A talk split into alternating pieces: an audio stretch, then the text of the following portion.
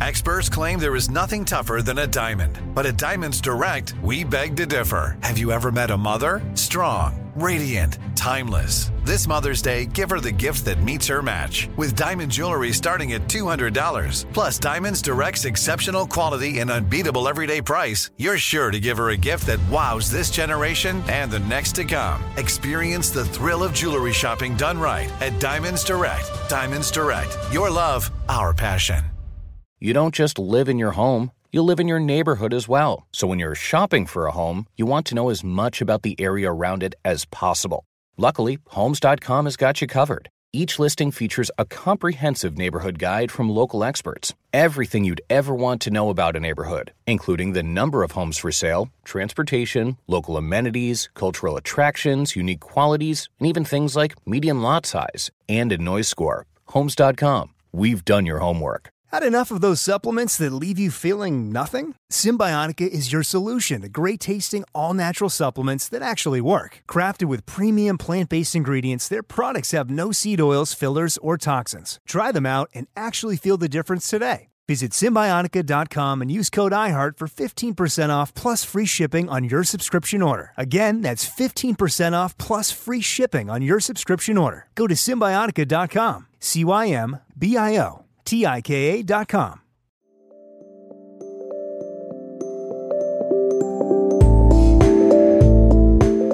I'm Dani Shapiro, and this is The Way We Live Now. Today is day 65, since the elbow bump is the new handshake, and day 23 of this podcast. My guest today is Gabe Riddell Traub. Gabe was a fourth year medical student looking forward to graduating from NYU this spring. But then he got the call.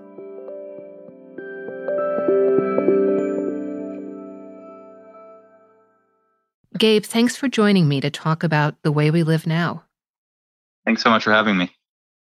So, describe your surroundings right now for us. Where are you? Where are you sitting as you're talking to me? Today I have the day off, so I'm actually I'm sitting at home um, at my dining room table. I've been a little bit prior to all this, you know, new world that we've been living in starting. I, I've been trying my hand at having a little bit of a green thumb, so I have a bunch of plants in front of me that I'm looking at, which is nice on this kind of gray day. Mm. And are you in Brooklyn? Is that right? I'm in Manhattan. Uh-huh. Um, yeah, so I, I, live pretty near um, Bellevue and and the NYU Hospital where mm-hmm. I've been working. Mm-hmm. What are the streets of of Manhattan around there feeling like right now? Pretty quiet still. I mean, I, I I've noticed it get busier over the last couple, maybe week or 2 mm-hmm. um, you know, in the very beginning of of quarantining, I, I, I was talking to some friends and kind of likening it to Christmas morning in, in New York in a in a funny way because all the shops are closed, mm-hmm. the the streets are super, super sleepy and quiet, and you know, in one one way of looking at it, it's eerie and weird, but in another way, there's you know something kind of nice uh, to have New York kind of so quiet. Mm-hmm, mm-hmm. On March 24th, you were a fourth year medical student at NYU when you got an email with the subject line, We ask for your help. Who was that email from and what was being asked of you? Yeah, so it was um, the dean of students at the medical school, and um, we were being asked to volunteer to graduate early um, and join the work- workforce um, as physicians, kind of right as the the wave, major wave of, of the pandemic was was entering New York City hospitals. And did you have some sense, you and your classmates, that that email might be coming? Yeah, I think that there was a, a feeling that it might come, you know, based on what had happened already in Europe, you know, in Italy and, and the UK junior doctors and, and and students there had been kind of accelerated ahead of schedule to to higher levels. So I think there was a feeling that that we may be called upon, but there was also a, a feeling amongst many of my classmates um, of of wanting to help and kind of stepping in even before we were asked. So some of my classmates started a you know this major donation effort to to gather PPE and donate it across all the hospitals in New York City. So there there was kind of even even before we were more officially called upon, there was um, efforts underway. Mm-hmm. Was there much discussion between you and your classmates about just the question of this was entirely strictly voluntary? Yeah, that's right. So was there much conversation about doing it or not doing it, or was it your sense that most of you were committed to uh, graduating early and and getting to work? I mean, my honest first reaction was was a lot. There was a lot of hesitation in me, um, and the first thing I did was kind of text uh, a couple of my friends in the class to kind of see where people's heads were at. Um, and I was surprised and, and also kind of moved at how steadfast a lot of my classmates were in terms of, you know, feeling like it was the time to step up and and and help. And you know, despite me raising some questions about it, they kind of stood to the to the kind of calling that that we were needed and and it was our time. How long did it take you to decide what you were going to do? So that you know the, that whole process of, of, what I was just describing kind of happened all in, in one in one night. Uh-huh. Um, I immediately was like no, and I was with my with my girlfriend at the time, who I've been with during quarantine, and and I was like I don't want to do this. This is not what my you know fourth year is supposed to be like, and and you know fourth year, this second half of it for med school med school students is kind of supposed to be like a a brief reprieve before before residency starts. So I was like, this is not, you know, how I feel I want to be spending my time. And then I, I felt incredibly uneasy even in saying that. And, and I was anxious and, you know, more anxious than I'd been during the previous part of, of quarantining. And, and I started to kind of realize that the anxiety was this feeling of, of not, of not doing it. And that in deciding to do it, which happened just, you know, a couple after, hours after the email, I, I kind of calmed down despite you know, new worries about, you know, what could happen to me and, and to my loved ones who I might see um, arising. And you had just found out a couple of days earlier that you had, you know, you, you found out where you were going to be doing your residency, right? Yeah, that's right. So match day is kind of a infamous day for for med students and uh, for for fourth year med students because we're handed a piece of paper after you know four years of med school and going on interviews a piece of paper that says, you know, this is where you're going to spend the next three to seven years of your life mm-hmm. uh, to continue your training. Um, and usually there's, you know, a lot of kind of pomp that goes into the ceremony and, you know, it's, it's a, it's a fun and nerve wracking day. Um, but it, that was March 20th was match day. And so it was kind of right as, um, you know, official quarantining was beginning. And so the, the official event was uh, canceled, and I wound up just getting an email at noon, and I was it was kind of a nice day, so I was sitting in uh, Madison Square Park with a couple family members, safely social distanced, and got that email to figure out where I was going to be. Mm. You know, I'm just remembering uh, last year, I guess it was, I was speaking um, at Harvard uh, Medical School in the bioethics department uh, about my my recent book, and all of a sudden, I heard this huge, like, outcry of like, it sounded like a rally or, you know, a, a sporting event. And it was match day. And it was, mm-hmm. and it was the moment when the entire medical school cl- graduating class was gathered and they had all gotten their matches. And there are so many um, ceremonies uh, and moments that are meant to be celebratory or, or a kind of closure that, you know, that so many people aren't getting to have in so many different ways. So, in a piece that you wrote on the website Medscape, you cite a passage from the Hippocratic Oath, and the passage is I will remember that I remain a member of society with special obligations to all my fellow human beings, those sound of mind and body, as well as the infirm. And you go on to say, I'm going to fulfill my special obligations. And it sounds like in that sort of dark night of the soul that you had, you went through this whole process that brought you full circle to that sense of fulfillment of those special obligations that you've been in training for. Yeah, I think that's right. I mean, I think there are, you know, throughout med school, there's um, kind of a, a curriculum about professionalism.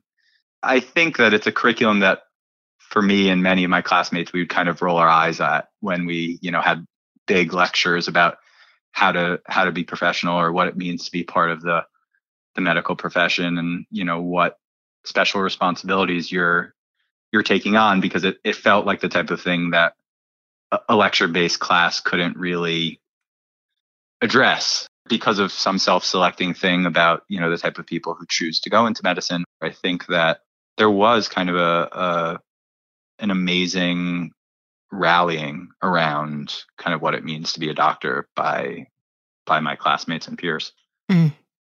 so can you describe what your experience has been over these last five or six weeks since you entered the hospital as a doctor? Yeah, so um, I've been um, kind of en- entered into the NYU internal medicine residency program. In that role, I've been at Bellevue Hospital, um, which is a large public safety net hospital in New York City. Um, it's in the same um, kind of corporation as Elmhurst and Jacobi and some of the other kind of very hard hit hospitals that that we've all heard about on the news. And I, my role has been that of kind of uh, an intern, which um, means that I'm on a, team with senior doctor and attending doctor who kind of runs uh, or oversees patient care, and then me and two other uh, interns kind of take care of the the day to day tasks of of taking care of patients. And for the first couple weeks, the my team and basically every team in the hospital was entirely taking care of, of COVID patients. There, basically all other hospital operations had had had come to a halt. Um, but more recently, we've started seeing kind of more, a little bit more diversity in terms of the type of um, kind of presenting symptoms and reasons for people to come into the hospital. So now more people are entering the hospital who are not COVID patients. That that's been lifted a little bit in New York. Yeah, I mean, it's always been, you know, there there hasn't been uh, any official restrictions on who who can come in. It's just been for the first couple weeks of of kind of the major wave of the pandemic. It was just the only people who were really coming into the hospital and who were requiring kind of inpatient stays were were coronavirus patients. Mm-hmm. Um, and mm, you know, more recently, some of the other kind of traditional things that we see relatively often in the hospital, like you know diabetes or heart disease or cancer, those sorts of things have started um, kind of repopping up. Mm-hmm. What would you say has been the hardest thing? I I had a guest on the show a couple weeks ago, a nurse uh, at Mount Sinai named Eileen McStay, who was working in a, a ward that had been turned, you know, entirely into COVID, a COVID unit, and she was talking about the way that she can't hold the hands of her her patients who are you know who were so sick and in many cases dying. What what have you found to be most difficult if you can talk about that? Yeah i mean just to echo um, that point i think that you know hospitals are are often kind of lonely and sad places but even amidst you know the sickness and and and suffering there are often chances for for real human connection and whether that's between a patient and their family or um, a patient and their doctor or a patient's family and the doctor um, or any of the healthcare staff you know those things for me have kind of during my um, earlier training as a as a medical student were were really uplifting and kind of kept me going and those those sorts of interactions because of you know, restrictions on who can come into the hospital in an effort to stop the spread of, of COVID. Those interactions have been fewer and far between. And, you know, entering patients' rooms, you know, dressed from head to toe in in, in protection means that it, it's really hard to have, you know, a, a real connection with with the patient.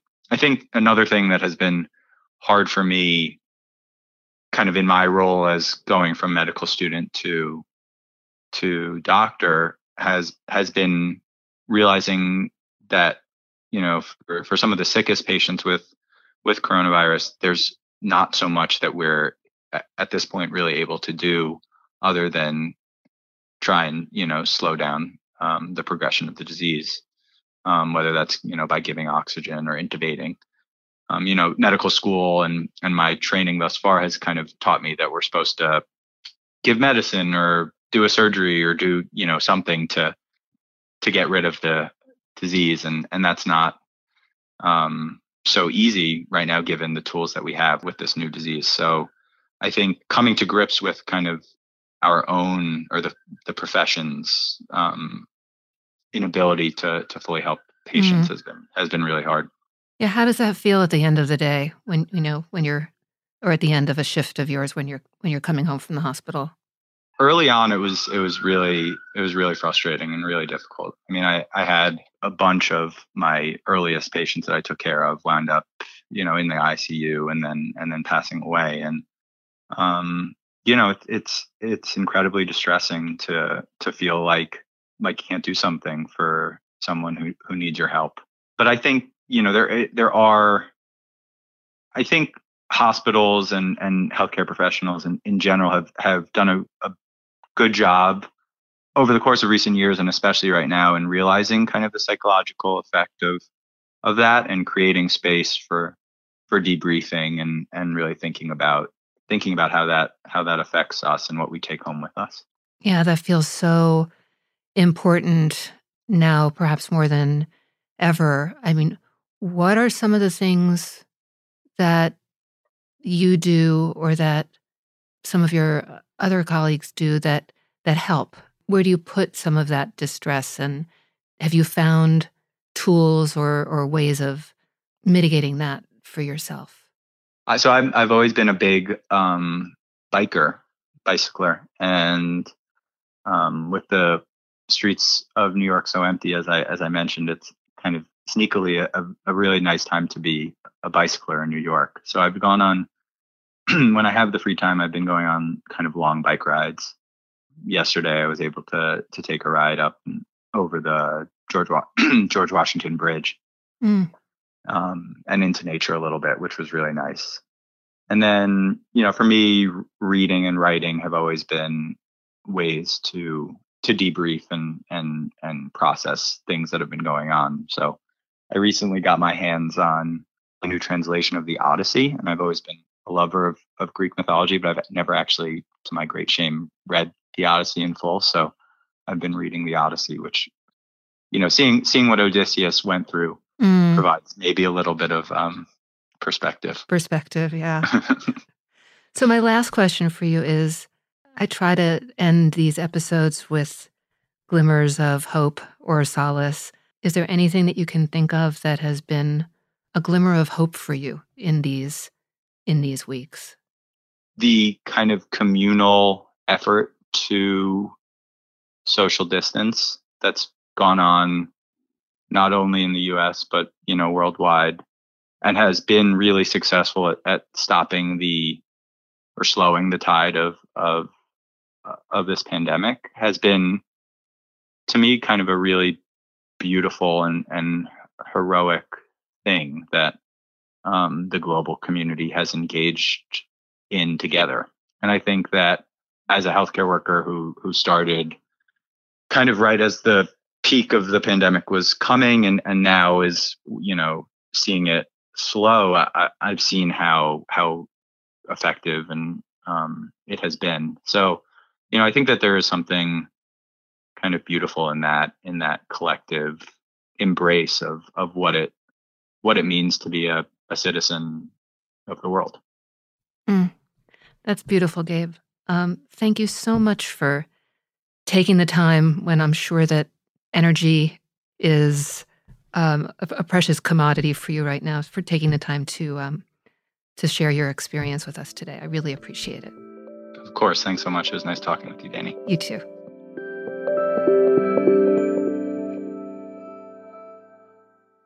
Thanks for listening to The Way We Live Now. Tell us the way you're living now. We want to hear. Call us on, you might want to get a pen for this, 909 713 8995. That's 909 713 8995. and record your story, and we might just use it on the pod. Also, you can join our Facebook group at facebook.com slash groups slash the way we live now pod.